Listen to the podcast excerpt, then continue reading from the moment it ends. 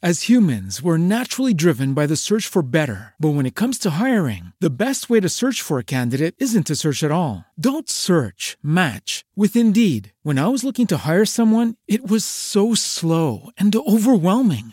I wish I had used Indeed. If you need to hire, you need Indeed. Indeed is your matching and hiring platform with over 350 million global monthly visitors, according to Indeed data, and a matching engine that helps you find quality candidates fast. Ditch the busy work. Use Indeed for scheduling, screening, and messaging so you can connect with candidates faster. And Indeed doesn't just help you hire faster. 93% of employers agree Indeed delivers the highest quality matches compared to other job sites, according to a recent Indeed survey. And listeners of this show will get a $75 sponsored job credit to get your jobs more visibility at Indeed.com slash podcast. That's Indeed.com slash podcast. Terms and conditions apply. Everybody in your crew identifies as either Big Mac Burger, McNuggets, or McCrispy Sandwich. But you're the filet fish Sandwich all day. That crispy fish, that savory tartar sauce, that melty cheese, that pillowy bun. Yeah, you get it. Every time. And if you love the filet of fish, right now you can catch two of the classics you love for just $6. Limited time only. Price and participation may vary. Cannot be combined with any other offer. Single item at regular price. Ba-da-ba-ba-ba. The Sift Pop podcast is recorded in front of a live internet audience. Live from a bunker in the heart of the Ozarks. Yes, those are claws, and yes, we are happy to see you. It's SIFPA. Welcome to Sift Pop, streaming live on Mixlr every Friday afternoon or available to download later in your podcast feed, unless, of course, you're a patron. Patrons get perks. Patrons get those perks. I'm Aaron Dicer from YourMovieFriend.com. I'm joined by Andrew Ormsby from Flick Freaks. Ahoy. And every week we'll be joined by a pop culture guru to chat about movies, television, and whatever else from the pop culture universe is on our minds. Joining us today from Cinema Sins, it's Chris Atkinson. Hello. General Rao. How's everything going Hello. out Good, in man. internet world?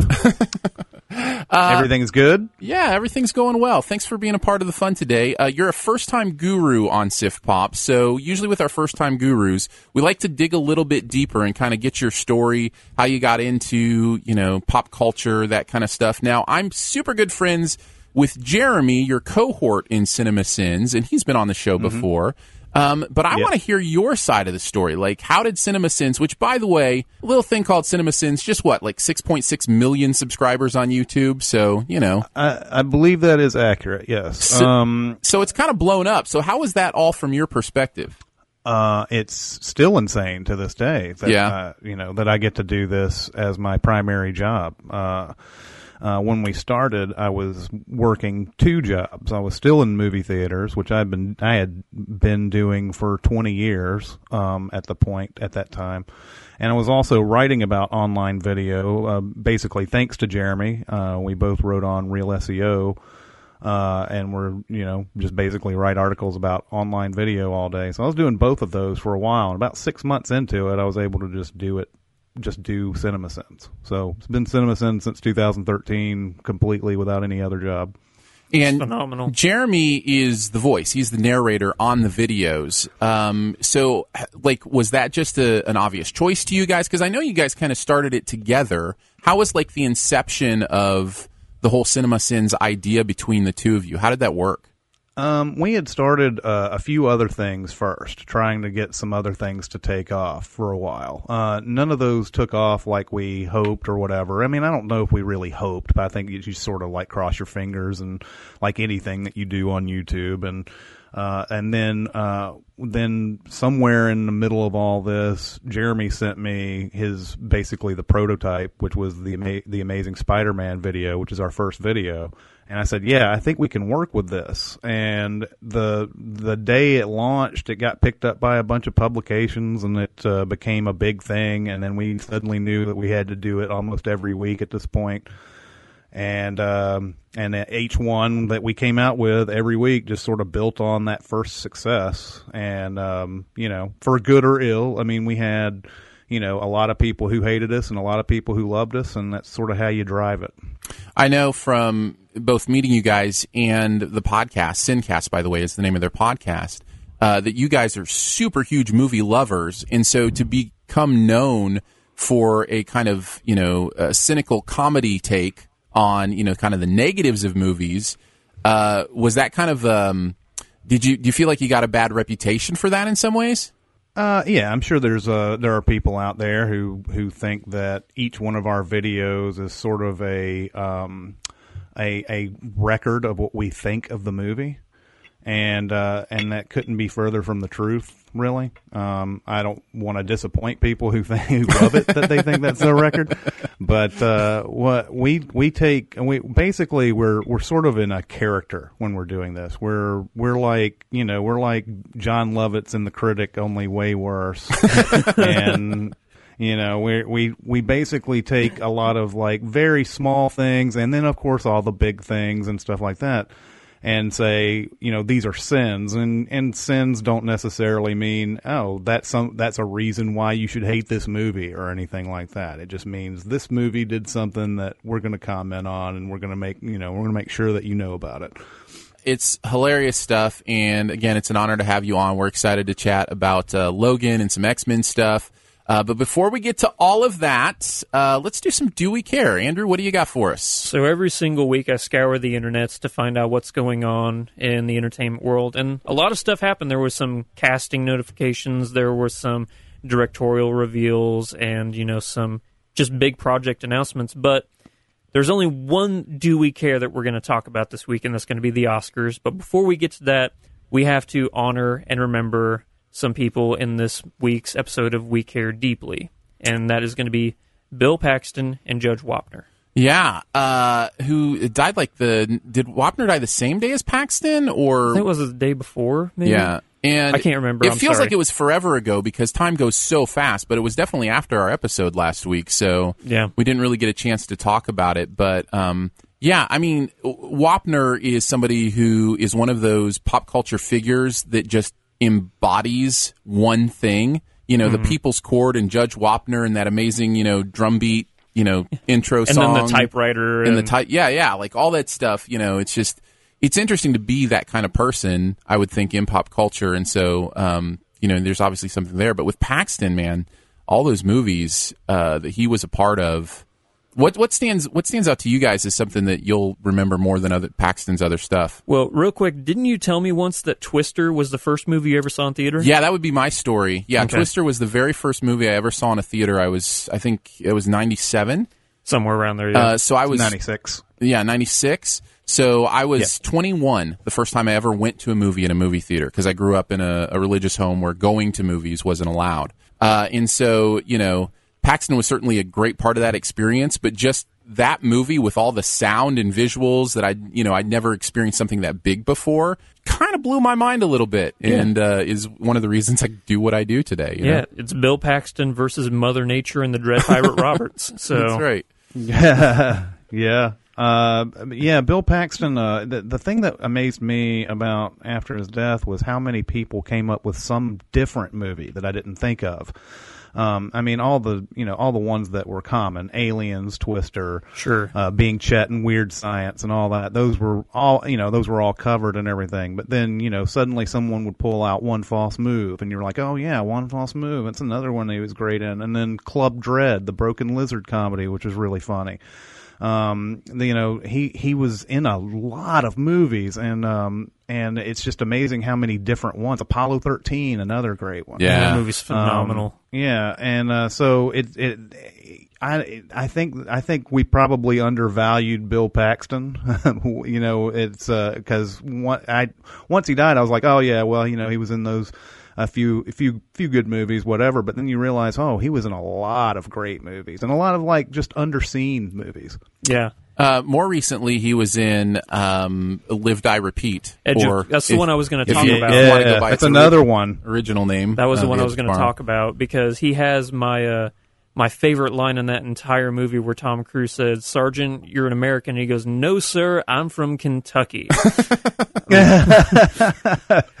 Well, that's a thing that Bill Paxton could always do, and I think that's why he was he, he uh, why his presence was so welcome. A lot of times, he had that. He was from Texas, so he had this sort of like you know he was able to play the Southern man pretty well, had the accent, everything and uh, and you know he could he could believably play these like goofball, maybe yokels a lot of times or whatever, but just goofball Southern guys. Yeah, kind of like what he did in True Lies, even to a, a, an extent, just playing that goofy guy. But then he also was able to do those serious roles. I don't know if either of you guys ever watched Hatfield McCoy. I Oh. didn't. Oh, never saw it. It's, it's I think that's where he got his Golden Globe was for that role, and it's breathtaking how good he is, and that like the best he's ever been. And we didn't we didn't even talk about uh, you know Big Love and television and Yeah, you know Love. those kind of things. Now I, mean, never watched Big Love. I Did you didn't ever watch either. it? Okay. Mm-mm. no, I didn't. But Yeah, I had I didn't either. I heard, but most of the people who I ever saw it said he was great in it, and that show was great. I just never got around to it.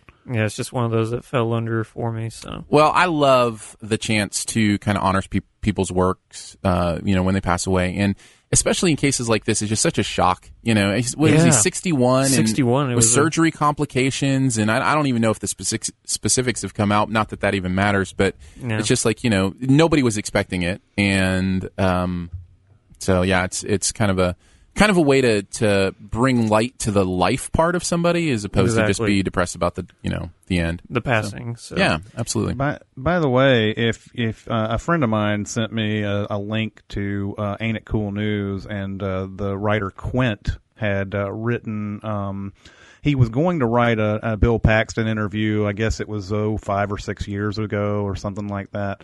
Um, that he never got around to finishing. He wanted he he had you know uh, Paxton had to leave or whatever, but he he took down like a whole bunch of notes and everything. And after after he died, uh, Quint went ahead and published what he had, and uh, and it's a really fascinating thing. If you can go and find that, Okay. go to Ain't It Cool News and find that. It's really fascinating. Man, ain't it cool news used to be my jam. Like mm. back, I mean, Oh, that was yeah. one of the Used to be first everybody's jam. movie internet places that I would, you know, go check out what Harry Knowles and the crew had to say about stuff. And one last thing I'll say about Bill Paxton is his show. He just started a new show. He it was, he's in the remake for Training Day on TV. Oh, yeah. Oh, and it right. just started February second. Have they said what they're going to do with that or anything? I haven't. I just looked because I was Oh, okay. curious about what day it started. So it was this. Well, I guess yeah, this past month that it started. So Wow, that's interesting. that's going to wrap it up for We Care Deeply. Now we're going to move into Do We Care? And before we go into like the nitty gritty of the Oscars, what I had down is the top three 2017 Oscar blunders. The There were things that three? went wrong. I, The I three things remember that- the one. Oh, there is three. Uh, we'll we'll start off with this one during the memoriam segment. Did you hear about this? I did. Oh, yeah, yeah, I I, heard I about did this. hear that. So, yeah. for everybody in our chat or everybody who's listening who doesn't know, in the memoriam segment, one of the photos used for one of the departed was a person who was still alive. Oh man. They got the name right, Janet Patterson, but on screen they actually showed a photograph of producer Jan Chapman. okay, so the name was somebody who had passed the name on. was correct, They just the picked the wrong picture. That makes so much more sense to me. Yes, it was uh, somebody they'd worked together on a project before, Oh, no. but they used the wrong photograph. Wow. And uh, number two for top three Oscar blunders was obviously Envelope Gate 2017. That's number two. It's number two. Yeah. Wow. What But- was number one? We'll get there, but uh, I want to talk about Envelope Gate and just that whole thing because I did a live show for it on Yeah. YouTube, and we you also did the live Twitter feed thing, Yeah. which was crazy. You were. I- I'm curious because you were putting in points because Yeah, we did the, we did the ballot. So where Yeah. what happened? Did you finish putting in people's points? Oh, points? Okay, so Well, there was go a good with two that. and a half minutes. There were two and a half minutes before they corrected the La thing. La Land gave their speech. Two of their producers gave speeches, and they were getting ready for the third to give a speech. Chris, were you watching live, or did you see it afterwards? Uh, I was watching live uh, when they announced La La Land. I was pretty much like, well, that you know, that pretty much is what everybody thought it was going to be. So I just, I just went to my phone and started looking up some stuff because um, I was just looking up some statistics. And then halfway through that, that's when I, I heard the guy say, "No, Moonlight, you won." You know, and I was like, "What?" Yeah, what's funny about that though is that I was I was half expecting it, considering how long it took Warren Beatty and then Faye Dunaway to finally say the name. I was like, oh, that's why it took so long, is because something was messed up. That makes sense. So yeah, that was that was definitely a, a strange one. Um, I was it- just- it made it made it all the more dramatic, though. Yeah, I it it kind of blew my mind, and as the story has come out, you know, more and more about the story, and I don't know how much you guys have followed it about you know all the things that kind of led to this happening. The Twitter picture yeah, and yeah, stuff. the the Price Waterhouse Cooper people, and it wasn't just him, by the way. The both of them were supposed to be so alert. They were supposed to have all the winners memorized, yeah. and they were supposed to be alert if this happened. They were supposed to run on stage and correct it immediately, so that Yeah. what actually happened didn't happen.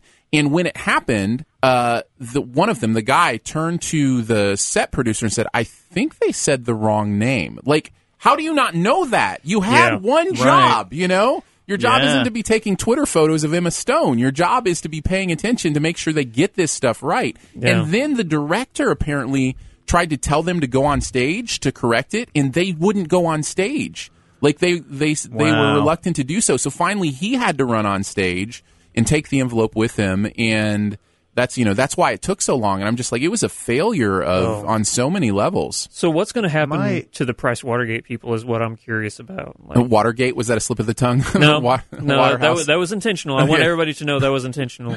Um, I I think they said that the two uh, are taken off that account. They haven't been fired, but they've been taken off that the Oscars account.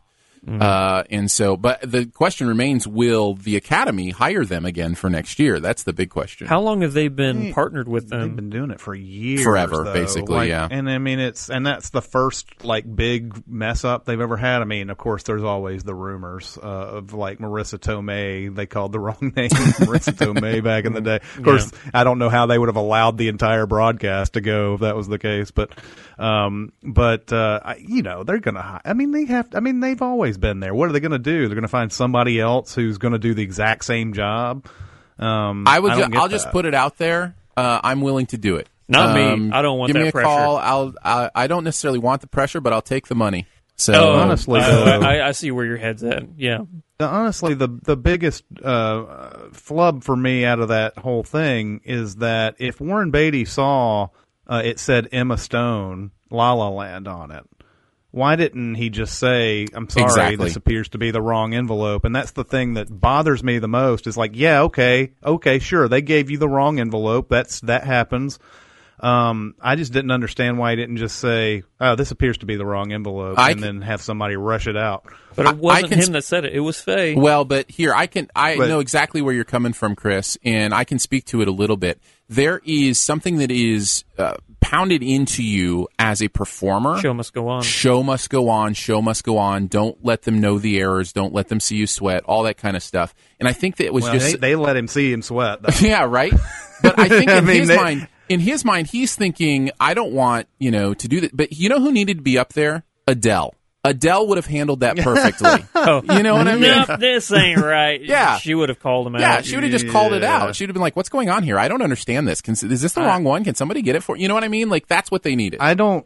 I don't have a. I, I don't have a problem with your logic there. I just. I think it's ridiculous that that's what if that's the real reason why that ended up happening. And Faye Dunaway, I don't really blame her either because she just thinks that he's playing around. So Yeah. what is she going to do? Uh, I'm just going to show you the envelope. Oh, okay, it says La La Land on it. Boom, there you go. yeah, And uh but yeah, this show must go on thing. He hemmed and hawed enough that it's basically you just got to go. All right, look, wrong envelope. Yeah. And then the uh, if he had just come straight out and said La La Land, that would have been a different thing. it's it's crazy, and imagine so many things to imagine too. Imagine if it had been the other way around. If somehow they had announced Moonlight instead of La La Land, and they had to take it Oh, away my from Moonlight and give it to La La That'd have been Land. awful. That would have been that would have been bad. Imagine if it, they had done because they alternate them as far as the actor or actress goes first. So imagine if the last one had been Casey Affleck by Man, you know, Manchester by the Sea. What would have happened different if that was the envelope he had? Oh, would she have have said Manchester too. by the Sea? Like what? So like it's it's just really interesting to think how because if you don't say La La Land, if you say Manchester by the Sea, it sounds really crazy. You know. Yeah. So I don't know. Look, just- I'm I'm just I'm just happy that the the envelope for Suicide Squad didn't get in there and you know cause that kind of a mass confusion. Speaking of our third Oscar blunder, we must now refer to it as Academy Award winning film Suicide That's your number one Oscar That's blunder? my number one Oscar blunder. Wow, I, it's hard to argue with you actually. I mean, oh man. Does does this mean DC has more Oscars than Marvel? it does. it has more Oscars than Marvel. It also really? Yeah, uh, Marvel's never won a So. Marvel Oscar. hasn't won anything? not one. It also now has Wow. more uh, official Oscars than Alfred Hitchcock. Uh, more official or the same. Uh, no, more than did Citizen Kane win one? I think it the was same nominated. amount. Same amount of Citizen, Citizen Kane. won the screenplay, I believe. Yeah. Oh, And, okay. Um, and then yeah, it, that's the only thing it won. it's crazy. So that's going to wrap it up for Do We Care? Wow. Well, thank you, Andrew. That was a nice, uh, nice trip down Blunder Lane. Yay! No, you had no. We we ta- we kind of glanced over it, but you uh, we were doing an Oscar poll. Oh yeah, we had the the pool going on, and I wanted to announce our winners. I told them they could give a shout out on the podcast, so let's do that now.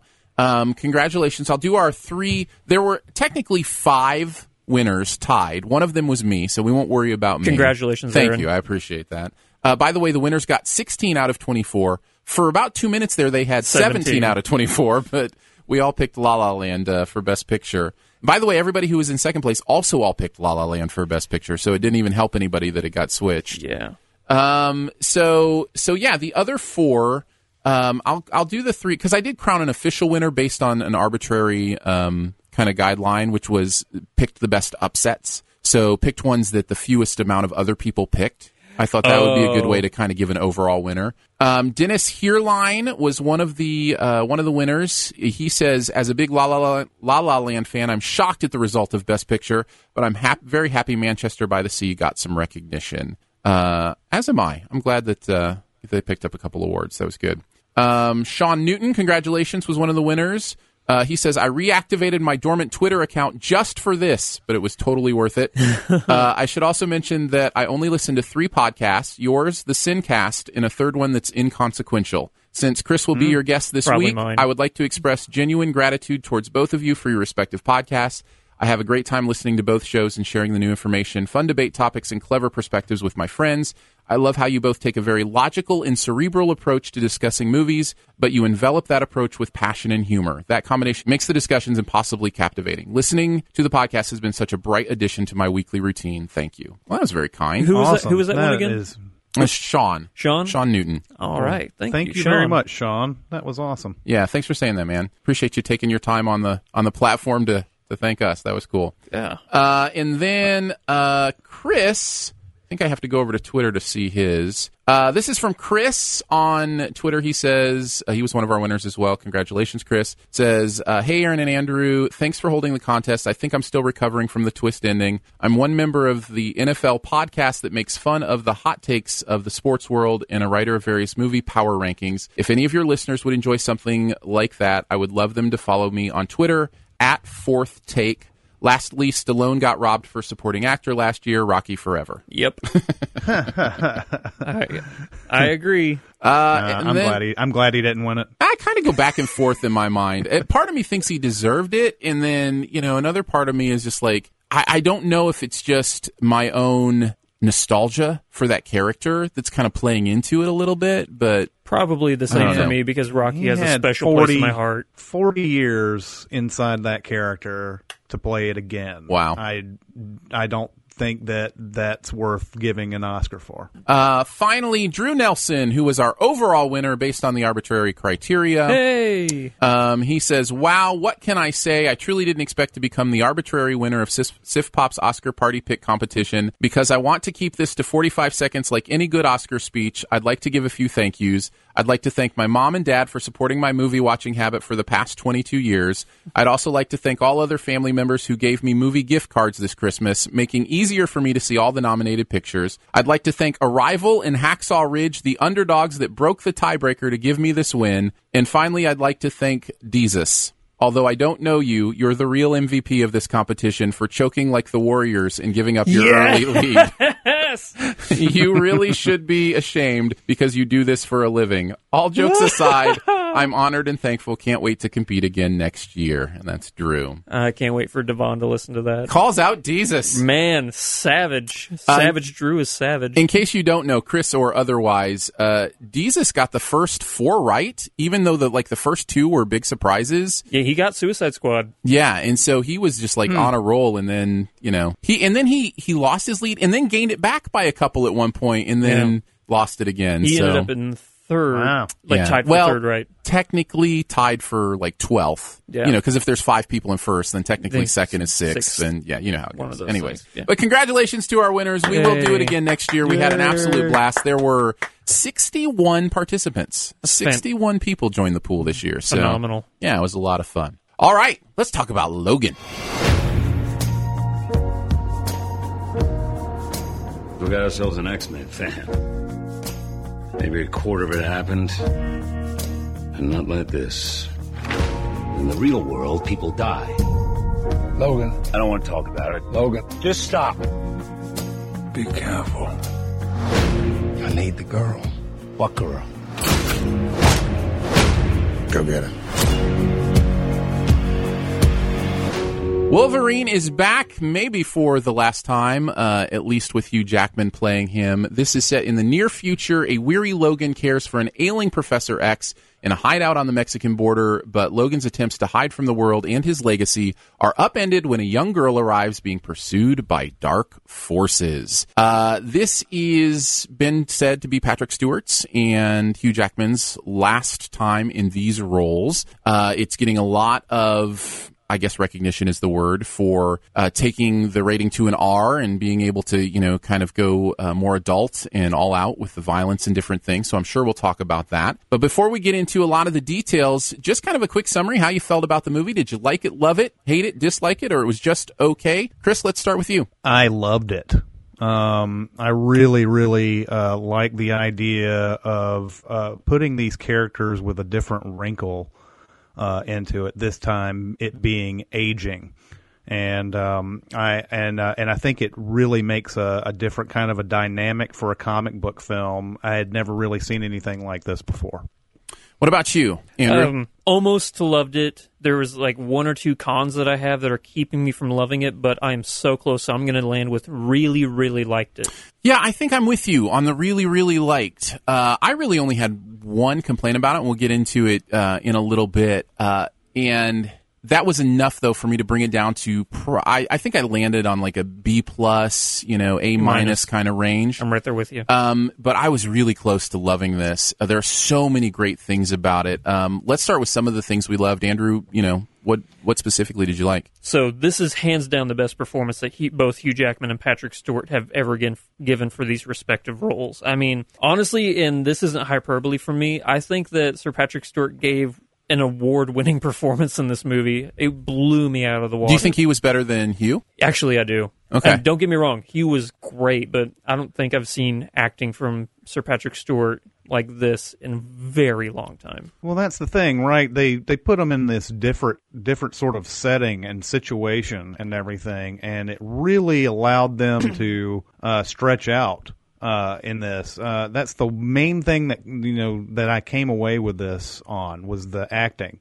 And Patrick Stewart gets to have a, a, lot of varied kind of reactions and line readings and stuff like that. Whereas in the other X Men movies, you know everything's real operatic and he's basically got he's basically one note in the other X-Men movies. He's got one speed uh where he's like, you know, you know, we really should be nice to each other and I'm nice to everybody and I'm trying to tell other people to be nice to each other.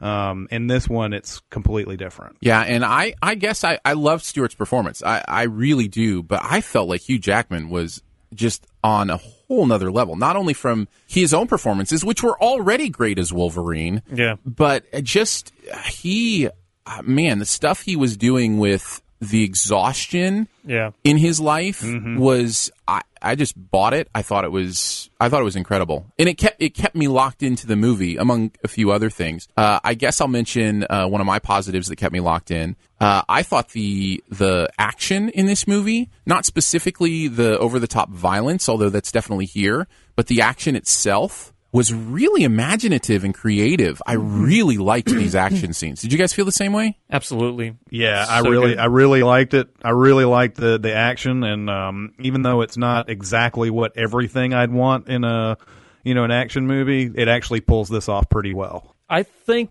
hands down, this is the most violent, gory movie, and I think we should say that up front that Marvel has ever put their name on, even though it is a Fox movie technically. But of ev- out of every Marvel movie, whether it be Sony, Marvel, or at Fox, I think this hands down. More than Deadpool? I just don't remember. I, th- I think easily, yeah. okay.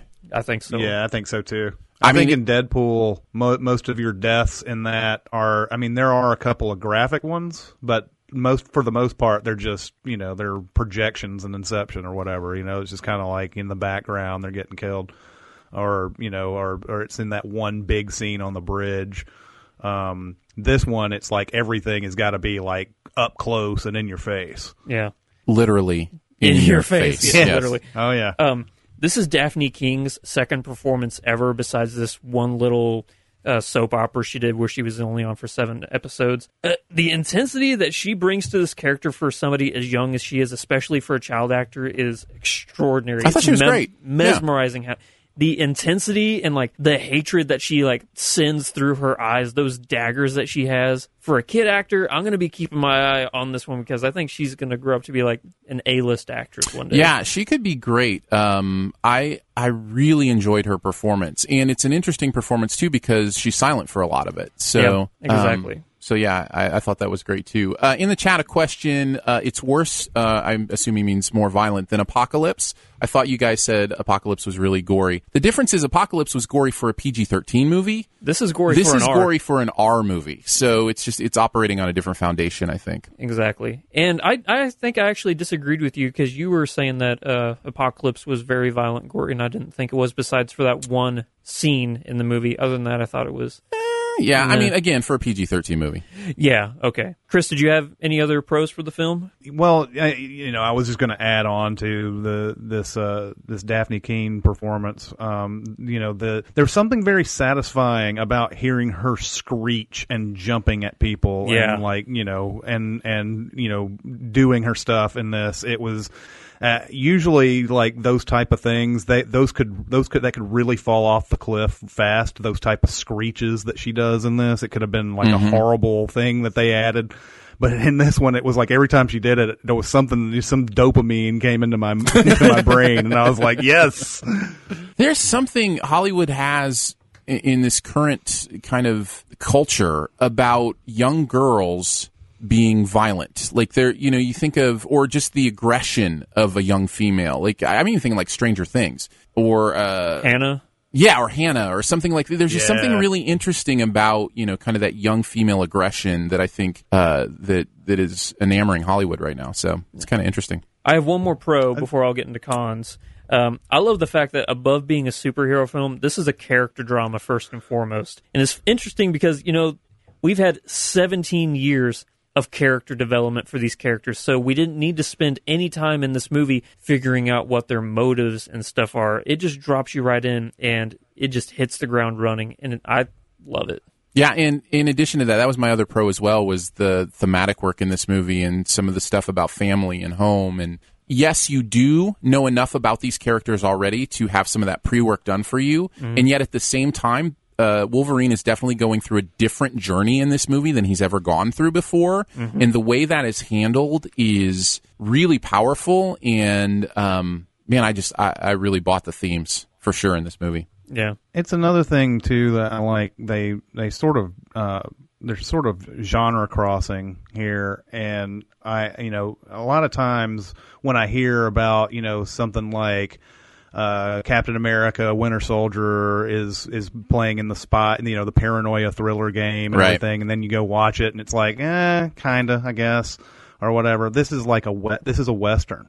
Um, this movie is straight up a western and um and like there's even you know the little clue in there where they're watching Shane you know in the uh in the uh, hotel room and everything. But this is this is you know sort of that type of thing. You know you have to get somebody across the border and all that other type of stuff. And Yeah. like it's got that you know that desert southwest uh setting all the way through it and uh, so it's a lone, it's a lone, uh, you know, uh, gunman, or in this case, a lone clawsman coming through, and uh, you know, uh, trying to save the day and everything. Uh, I think it really works well in the western genre. Yeah, it's a less fantastic version of the Dark Tower or the Road. It is yeah, I mean, Shane is a is a deliberate choice on their part too, because the character in, in Shane is dealing with the exact same thing that that Logan's dealing with here.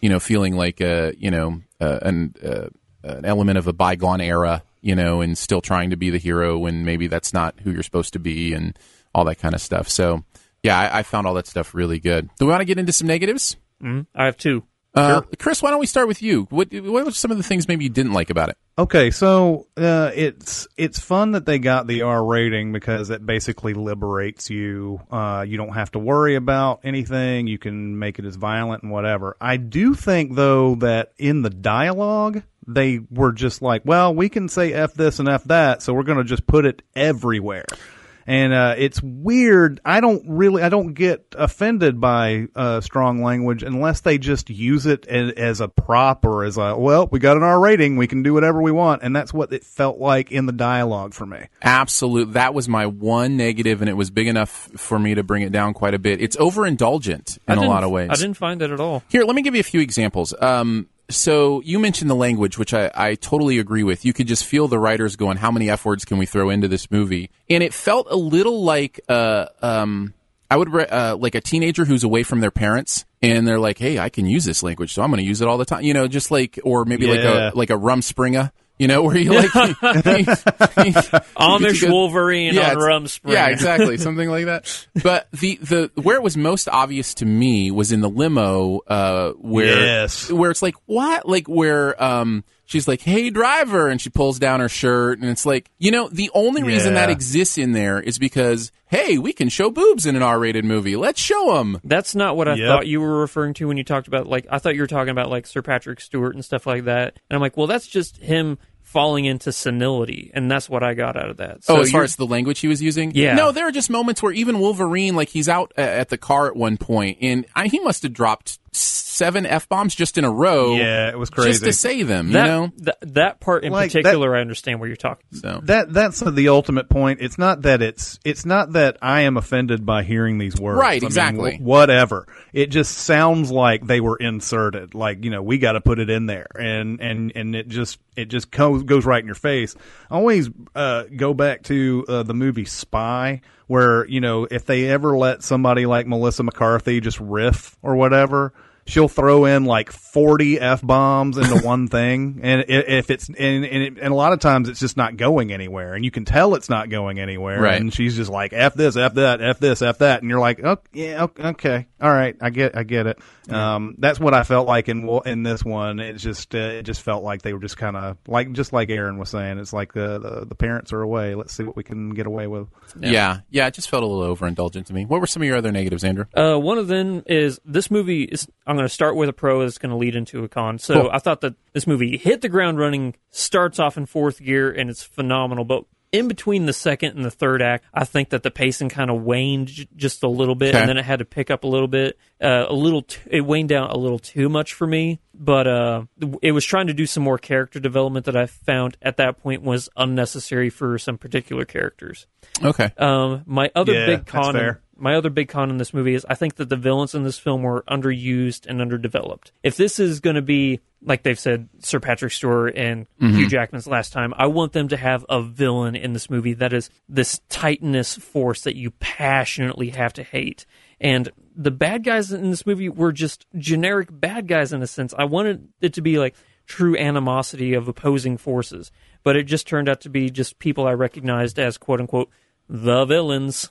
So Yeah, I don't know that I agree with that. really, Yeah, I feel like this movie was trying to do something very specific by t- because that's what we're used to in comic book movies. We're used to the big villain that everything leads to, you know, the big fight at the end and and kind of taking them out. But I think this movie was trying to be more of uh, more contemplative than that, and so I don't I don't feel like I feel like. e- if you didn't like it, totally get it, but I feel like that was the point. Like I don't feel like it was a mistake on their part. I feel like it was a decision, if that makes sense. I'm I'm going to take a line from Jason Robards at the end of Crimson Tide and say you're both right and you're both wrong.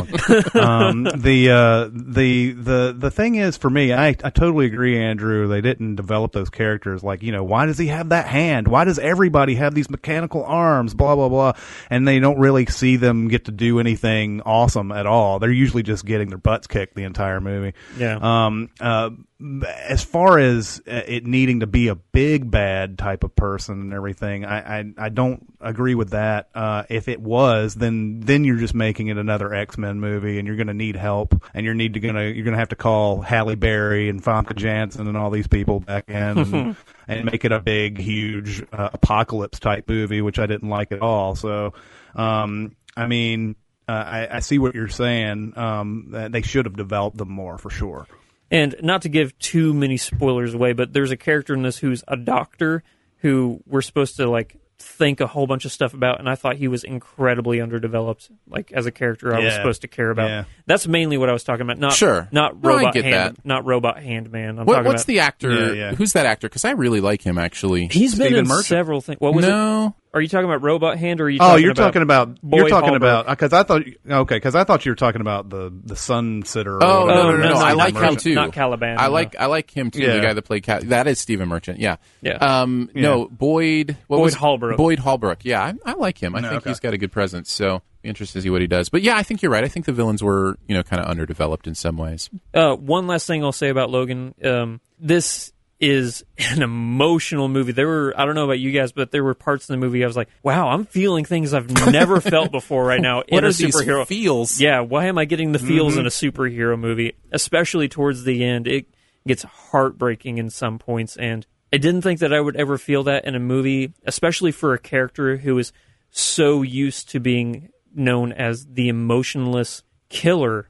He's an anti-hero. He's not Yeah. really that's what, you know, Logan and Wolverine has been known for. So whenever a character like this makes you feel those certain things, it's really powerful. Chris, did you have one uh, one more thing before we move on? Uh, no, I, I think we've we've covered it. It's funny. I was going. My one more thing was going to be how this movie was both heartbreaking, and you even use that phrase. It's heartbreaking and it's also uplifting somehow. Like Yeah. it manages to do both. But since you kind of touched on that, I'll go with um, just the utmost respect and honor I have for how Hugh Jackman has treated the character of Wolverine through nine movies. I know one was a, years. I know one was a cameo, but I mean, he got this character from the beginning and has stewarded it so well. I just, I, there are very few examples of somebody who has owned a character like this as well as he has. You, know, you can think of maybe, Stallone as Rocky. yeah, yeah, or I was thinking more of like, um, you know, Connery as Bond, or you know, something like that, or uh, even, well, I would even say the other one that's that's contemporary. I think is um, Chris Evans as Captain America. I think he really stewards that character well, like kind of owns it. Um, but I just,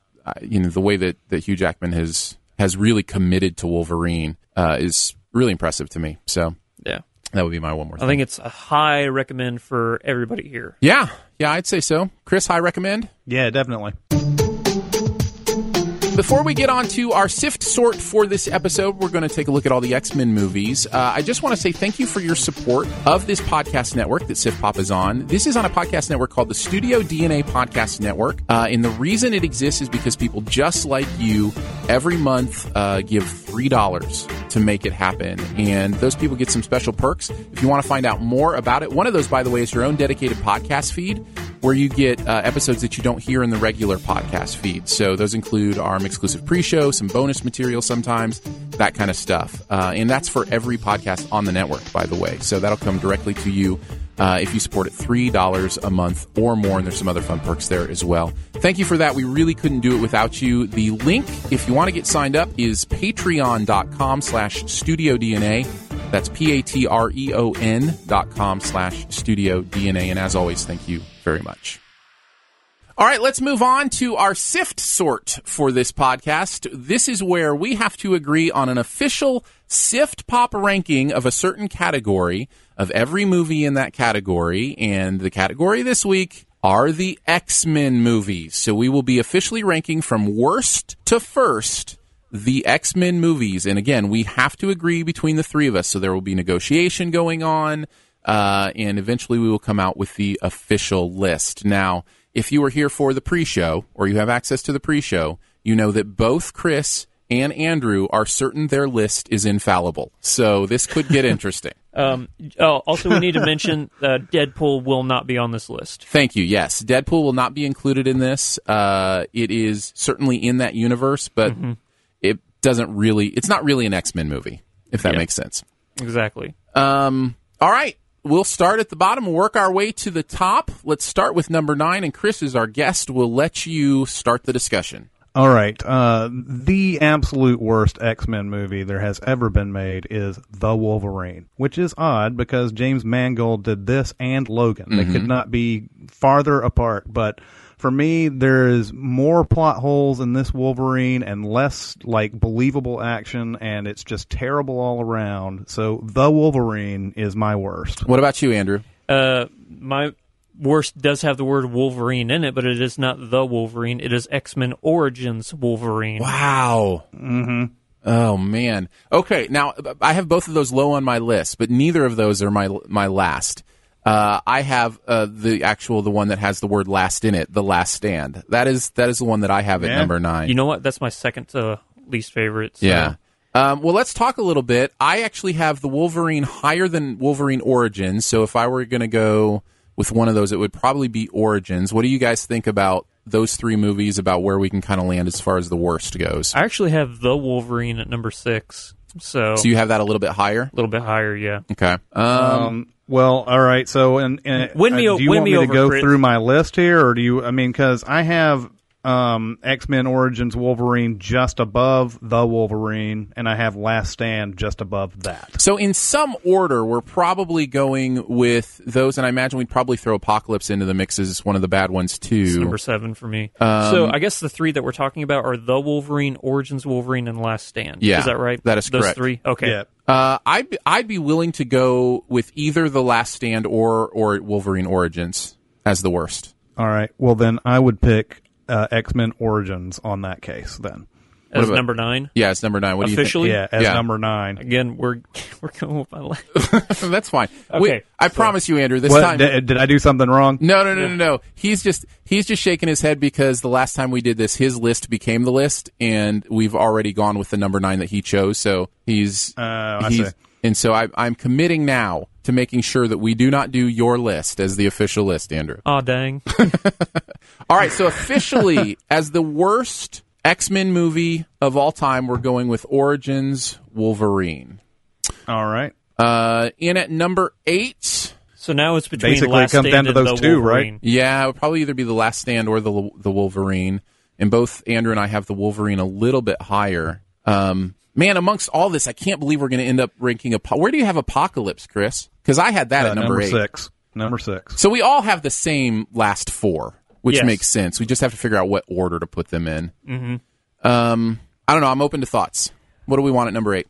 Um. Well, look. I mean, X Men: The Last Stand just basically it has to be. It has to be in these po- bottom two, right? I mean, I uh, think even so. though I ranked it a little bit higher. Uh, it's one of the most reviled comic book adaptations ever. Uh, part of that's due to Brett Ratner, um, but uh, I, I'm I'm willing to put Last Stand there if anybody else is. That's where I have it at number eight. So Oh man, this is going Andrew's way again. Uh, yeah, I think Last Stand should go there. Some comments from the chat, by the way. We do check into the chat for uh, for some thoughts on this too. Uh, Origins and the Last Stand are way worse than the Wolverine, says Hedrick. Uh, DJ M3 says as long as First Class is number one, he'll be okay. We'll see, DJ M3. We'll see. Uh, and the Wolverine is at least two thirds of a good movie. Somebody else says. Um, Origins is absolute garbage. The Last Stand is somewhat redeemable. So I think the chat's kind of with us too. We get Origins at the end, Last Stand next, and then the question becomes do we put Apocalypse or the Wolverine next? And I think since you had it last, Chris, I think it's only fair to put the Wolverine, Wolverine next. at number seven. how, Well, do you, how do you feel about that, Chris? Yeah, it works for me. Okay. I, I I get stuck on a lot of things on the Wolverine, and I and I agree that at the beginning of it, it, it feels like a, a different kind of movie, a better kind of movie. But ultimately, that movie is just garbage. It's trash. All right. That's just interesting. I didn't hate it that much. I thought it was a halfway decent movie. I didn't love it or anything, but I was, I was like, The eh, main thing okay. that the main thing that bothers me about that movie more than anything is him uh, when he's at the um, whatever he's at, where he's sleeping over for the night or whatever. And the little enchantress person comes in and like gives him the green smoke and and everything, and like their whole thing is trying to kill kill uh, him and everything. And it's like, why did you just knock him out? Why didn't you just take him right there? like, it doesn't make any sense. It's like one of those And Doctor just like- Evil plots. Yeah, yeah. So I I mean, there's a lot of stuff in that movie, and I remember. I mean, it was one of the. It, this could also be factoring into it too. It was one of the worst uh, uh, movies we've ever seen too, where it's just. Uh, uh, just you're constantly stopping it and writing about something. So uh, you know, there's a little bias there. Uh, in the chat, somebody says, "How is Apocalypse not in the bottom four? Actually, It it is. is. Number it will, six. It will be number six, so it will be in the bottom four. Um, I don't. I don't assume any of us have a problem with that. Hate that movie so much. Okay. I really do. Now, here's the thing about Apocalypse, and the reason I'm actually because I had it at number eight, but I'm actually not too disappointed that it's at number six. I think I have recency bias on this one, where I came out of it so disappointed that I'm not giving it credit for some of the things it did right. Like some of the action in that is pretty cool. I think there's only Um, one good scene in that movie. yeah. And it was the Quicksilver scene again. Right. Which, yeah, but their their adaptation of Apocalypse, I absolutely loathed. He just looked like Ivan Ooze from the Power Rangers movie, and uh, nothing good came from that movie. Well, plus his Yeah. performance is. Uh, you talking about Oscar Isaacs? Yeah, Oscar his performance is totally buried under uh, prosthetics. Like Mm-hmm. he's such a great performer, and you know, I, I don't know. Yeah, there's a lot about Apocalypse I don't like. As you guys were talking about the Wolverine, I realized how much I didn't like that movie too. And for me, the Wolverine, one thing we didn't talk about was it's almost not an X Men. There's very little X Men in it. You know what I mean? Like it's Right. Just him. It's just basically him, and so that that was something that you know I didn't yeah, like and a couple that of people with some weird powers here and there, and that was it. Yeah. All right. So we've got our bottom four. Uh, Origin Wolverine at number nine. Last Stand at number eight. Wolverine at number seven. Apocalypse at number six. And now the fun begins. Uh, what did you Mhm. have at number five, Andrew? Number five, I have X Men First Class. Ooh. Ooh. Ooh. Ooh. Man, Ooh, we're gonna be no. fighting. No, no, no. no, Andrew. I can We're gonna guarantee you that it will not end up at number five. Well- what did you have, Chris? I have Days of Future Past there. That is what I had as well. That's what I have at number four. So I think then we go with Days of Future Past. I think that's pretty pretty Okay. clear. Yeah, I I I have. It's really interesting with these movies, and I'd, I'd be curious to hear where your line is, guys. Too. I feel like there's four really bad ones, and then five pretty decent ones. Yeah. uh, and maybe even one or two really good ones. yeah, Um, and it's just you know that's just kind of the way it shakes down. But Days of Future Past, I think, is a pretty decent film. no, I I really enjoyed Days of Future Past. Like I liked it. I liked it. Okay. I think I liked it because it reset everything bad that they'd done, and like, okay, we know we messed up, fresh start, and we got to see you know the McAvoy Fassbender on screen with McKellen and Yeah, that stuff was cool. I thought that stuff was cool. Um, all right, so we've got it at number five. Uh, I I really have to tell you, Andrew. I know you had uh, first class at number five. I'm not going to spoil the rest of my list. Just to say, I had it way higher than that. That's fine. so, so I'm not sure where You're- Chris had it. You but are we'll prob- more than able to be wrong. It's totally okay. uh, I actually had it number four. I had the original X Men. I have it at number three. What did you have? I also have the original X Men at four. At four, well, I'm fine with it being at four. All right. Well, this is this is going pretty well. All right. So, Yeah. So here's the thing about the original X Men. Um, I think it gets forgotten sometimes, and I think it's underrated because of that. But you have to remember, for all considerations, it's kind of the first Marvel superhero movie. I mean, if you don't count Howard the Duck. Or you know, um, some, Right. of, some of the crazy Captain America movies that came out before and that's that. why but- I had it so high on my list because it is It's not a- not Howard the Duck, obviously, but X Men for the first original X Men. I'm like that just set the tone for it did It's everything. for everything. It started it all. Even people Yeah, say it- people say Blade did, but Well, no. that's true. Blade was Blade was the year before, but but yeah. Yeah, but yeah, but Blade was still. I mean, that's that. It's that new line cinema aesthetic that it doesn't really take it seriously at Right. all. And even though X Men isn't really like taking it seriously, I don't want to get my words twisted here, but um, that it, they actually went and got a director. You know, Bryan Singer, Usual Suspects. Here, do this comic book movie. Um, and that's where you got Sam Raimi and you got Christopher Nolan afterwards and all that for, for big time comic book movies. And um, so yeah, uh, I think it. I think it. You're right about it setting the tone for what we saw later. now is when I'm going to start having problems if First Class isn't number three. well, here are the three we have left. We have X2 United, Logan, and X Men First Class. Um, let's just go ahead and put our cards on the table uh, with what we had at number three. Uh, this is where I ranked Logan. So, what did you guys have? I can Uh, I I, have cannot X. put Logan lower than First Class. I, I will fight Okay. for this one. Okay. What did you have, Chris? I I have X two at number three. All right, so we've all got different ones that we're looking at here. Um, I'm fine with Logan. So you're not fine with Logan being below first class. Yeah. Where did you? Let's let's just get our cards on the table. I had X two at number two, and I had first class at number one. Uh, what did you have, Chris? You have First Class at number one? I did. Go ahead. Uh, first class is number one. Logan is two. Okay. I have X2 is number one, and then Logan is number two, and then obviously at number five, I think I had First Class. Yeah, you had First Class down We are all completely opposite right now. well, except for we both have first class as number one. okay.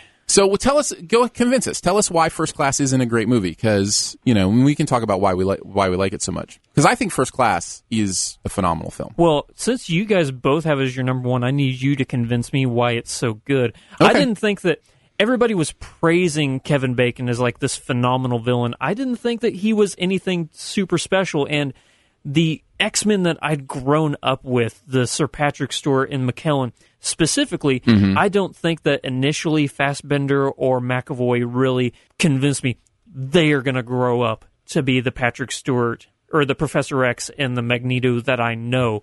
They were a really cool adaptation of those characters, but I didn't see them growing up to be the ones that I had been programmed and processed in my head to say that's who they're going to be. Okay, so but that's the point though, right? They haven't hit their uh, turning point in their characters yet by until the end of it.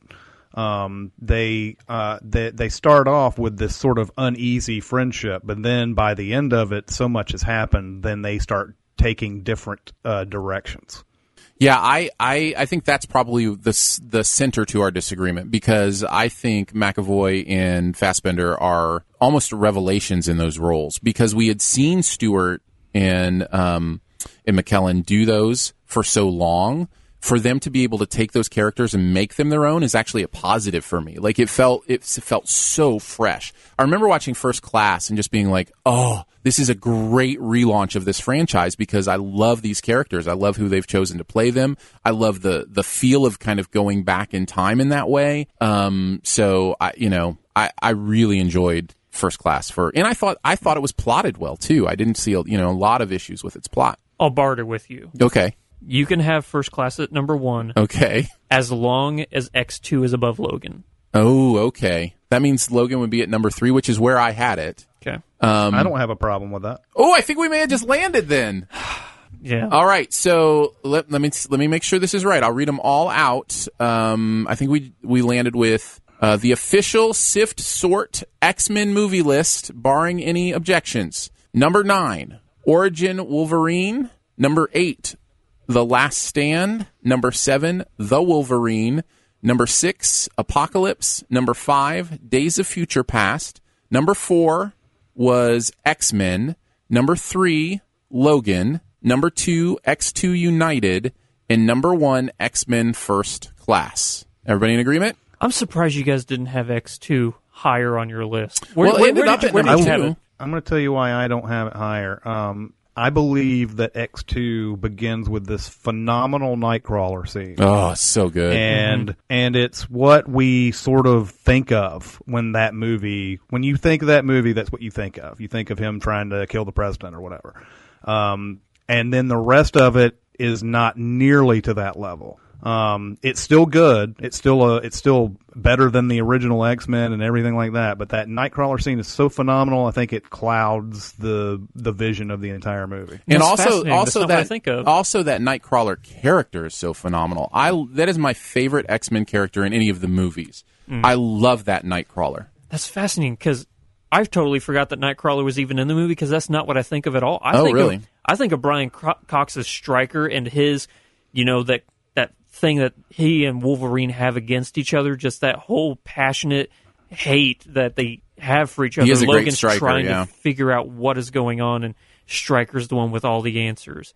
And then just that's when you really see the the animosity not only between them but also between Magneto and Professor X because in the first one uh, I kind of just like in the first X Men it's like yeah we used to be friends but now we're enemies. In this one I felt man there was a history between these guys and I have to Sure. know more. So that's why I have X Men Two as my number one. Yeah, and and again, I had it at number two, and I think Chris had it at number three. So I mean, we all had it pretty high. It's I think it's a really good movie. Um, I'm just gonna have to go back and watch First Class again and find out why it's the greatest X Men movie of all time.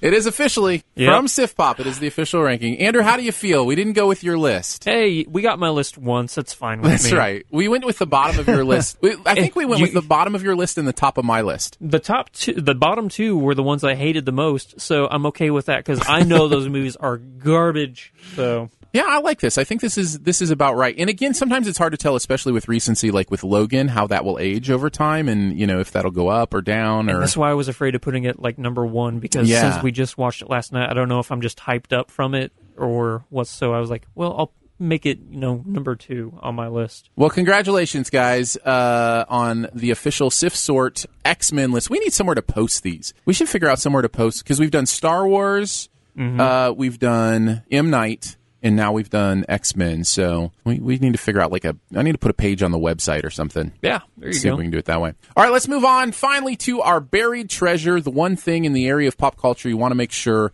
everybody knows about can be anything books, television, magazines, websites, apps, whatever in pop culture is ringing your bell. Aaron, you haven't started today. All right, I'll start. Um, this is this is a strange one. I'm going to admit, but uh, with seeing Meryl Streep at the Oscars again, uh, I wanted to go back and uh, kind of revisit some of my favorite Meryl Streep movies, and so I rewatched The River Wild. Man, Yes. that Wow. movie is good. Speaking of Kevin Bacon, Yeah, speaking of Kevin Bacon, I uh, like I watched it and I, and I remembered it because it's one of my favorites. But I remembered it all the way through, and I love it when I go back to a movie I haven't watched because I probably haven't watched The River Wild in uh, at least eight years, maybe. was that John C. Reilly in that movie? No. Yep. Was it, he? It was, wasn't it? Oh. I think it was. I thought Yeah, he was I the think other it guy. was. Okay, Wow. Yeah, that's right. Um, and then the kid I from thought- Jurassic Park. Uh, yes, it is the kid from Jurassic Park. Uh, I thought you meant um. Oh, who was it that, that just passed away? Bill Paxton. No, no, no, no, no, no, no.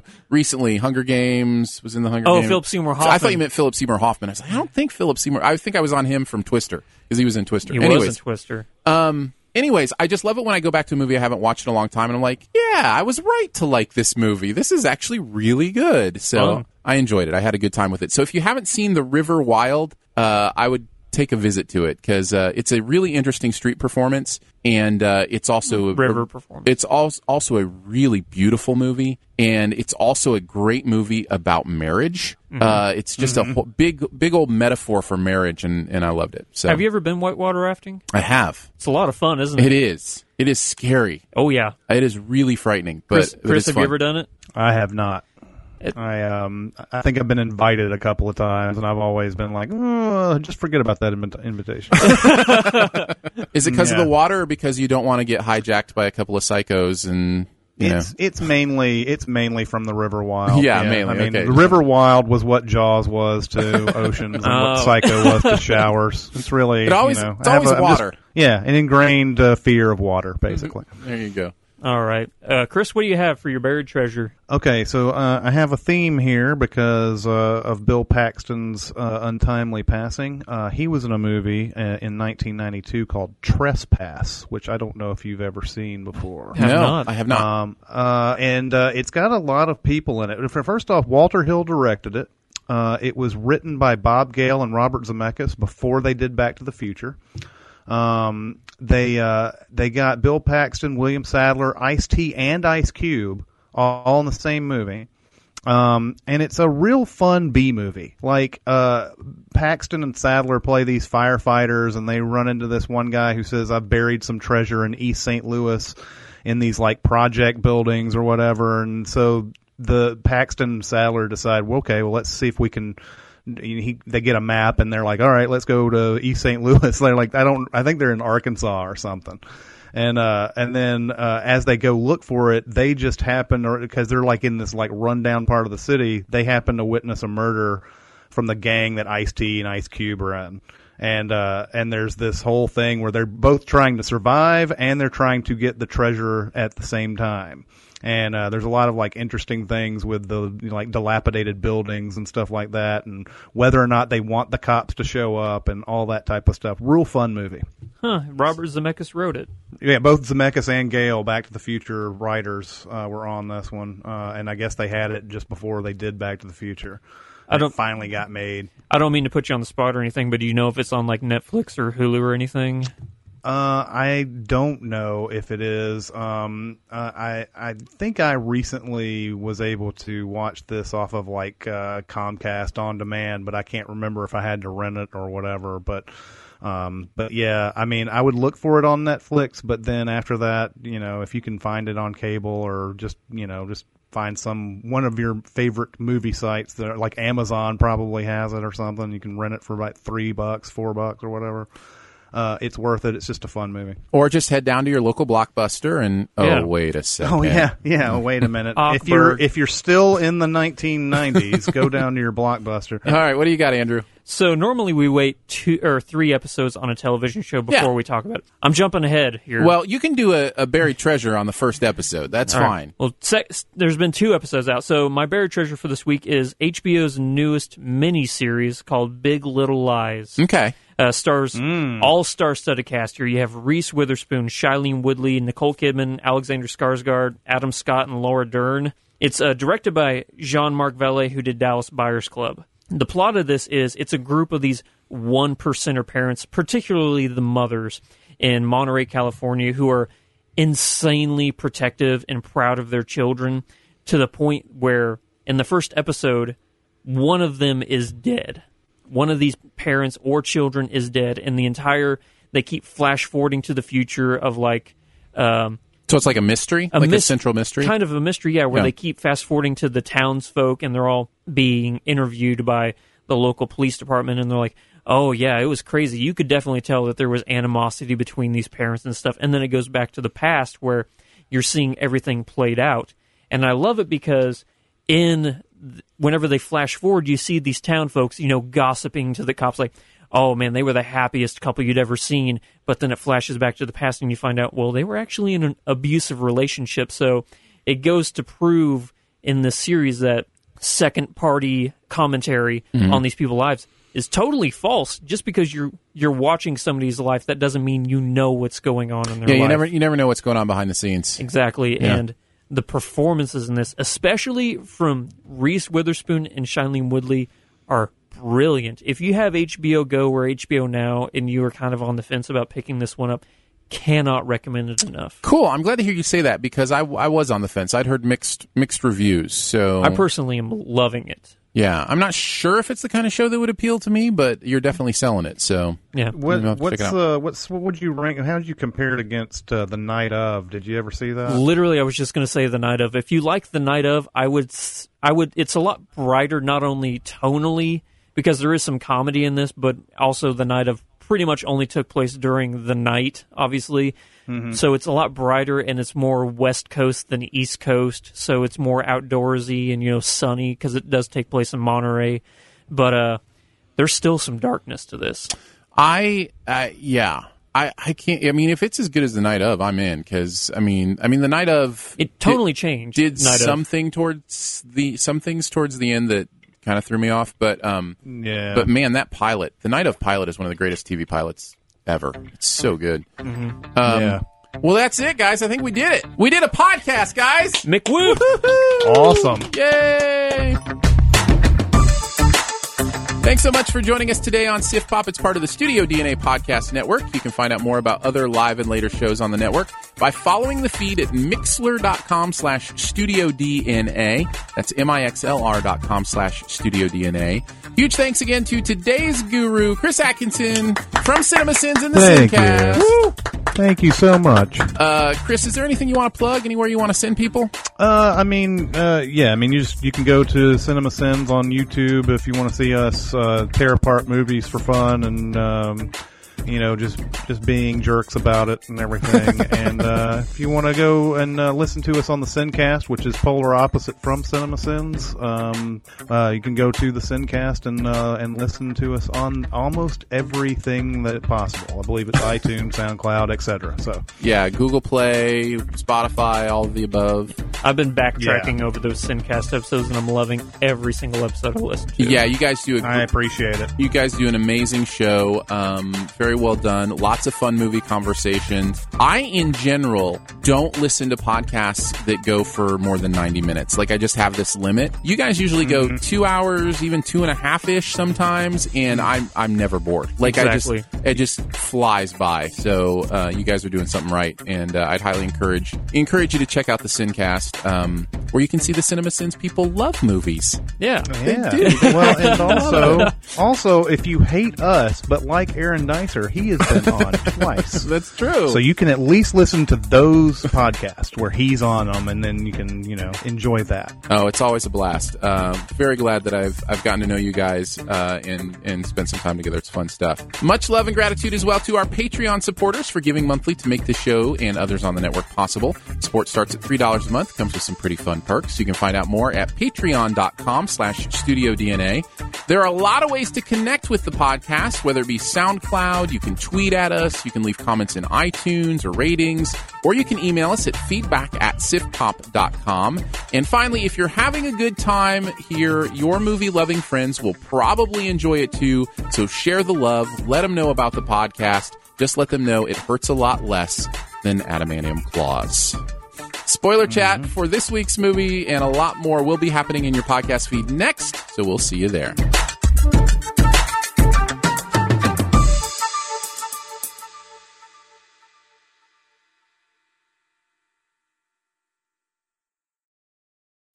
As humans, we're naturally driven by the search for better. But when it comes to hiring, the best way to search for a candidate isn't to search at all. Don't search, match with Indeed. When I was looking to hire someone, it was so slow and overwhelming. I wish I had used Indeed. If you need to hire, you need Indeed. Indeed is your matching and hiring platform with over 350 million global monthly visitors, according to Indeed data, and a matching engine that helps you find quality candidates fast. Ditch the busy work. Use Indeed for scheduling, screening, and messaging so you can connect with candidates faster. And Indeed doesn't just help you hire faster. 93% of employers agree Indeed delivers the highest quality matches compared to other job sites, according to a recent Indeed survey. And listeners of this show will get a $75 sponsored job credit to get your jobs more visibility at Indeed.com slash podcast. That's Indeed.com slash podcast. Terms and conditions apply. Everybody in your crew identifies as either Big Mac Burger, McNuggets, or McCrispy Sandwich. But you're the filet fish Sandwich all day.